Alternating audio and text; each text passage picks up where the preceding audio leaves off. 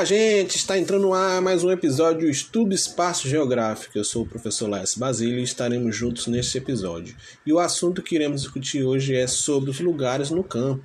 Venha comigo!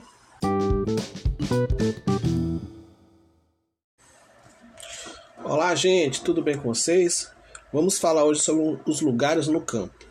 Então, no campo predominam elementos naturais, como áreas verdes, plantações, rios, lagos, entre outros. Então, predominam elementos naturais. Não quer dizer que não tenha elementos humanos, mas tem pouco. A poluição sonora, visual e atmosférica é bem menor. E é nela que se produz muita parte dos alimentos que é consumido é, nas cidades. Né? A paisagem no campo também pode ser modificada por diversos motivos, por exemplo, pela expansão das cidades, catástrofes ambientais, construção de barragens e entre outros.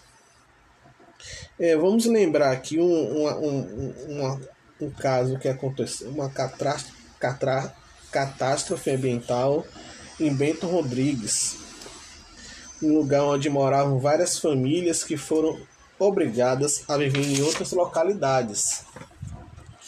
Então, Bento Rodrigues é um distrito rural da cidade de Mariana, em Minas Gerais. O rompimento da barragem do fundão que continha sobras de mineração das mineradoras Samarco em novembro de 2015 destruiu muitas plantações, as casas e provocou a morte de animais dom, do, domésticos e silvestres e até de pessoas.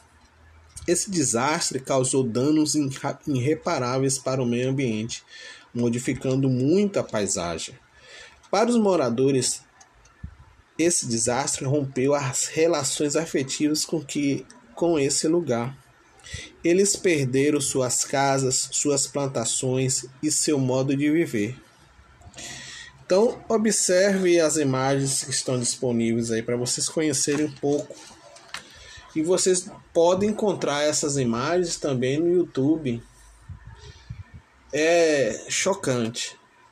Você vê muitas muitos caminhões gigantescos sendo arrastados pelas enxurradas de resto de minerais, de entulho, pessoas sumindo no, na, na, nessa grande derrame é muito, muito puxado.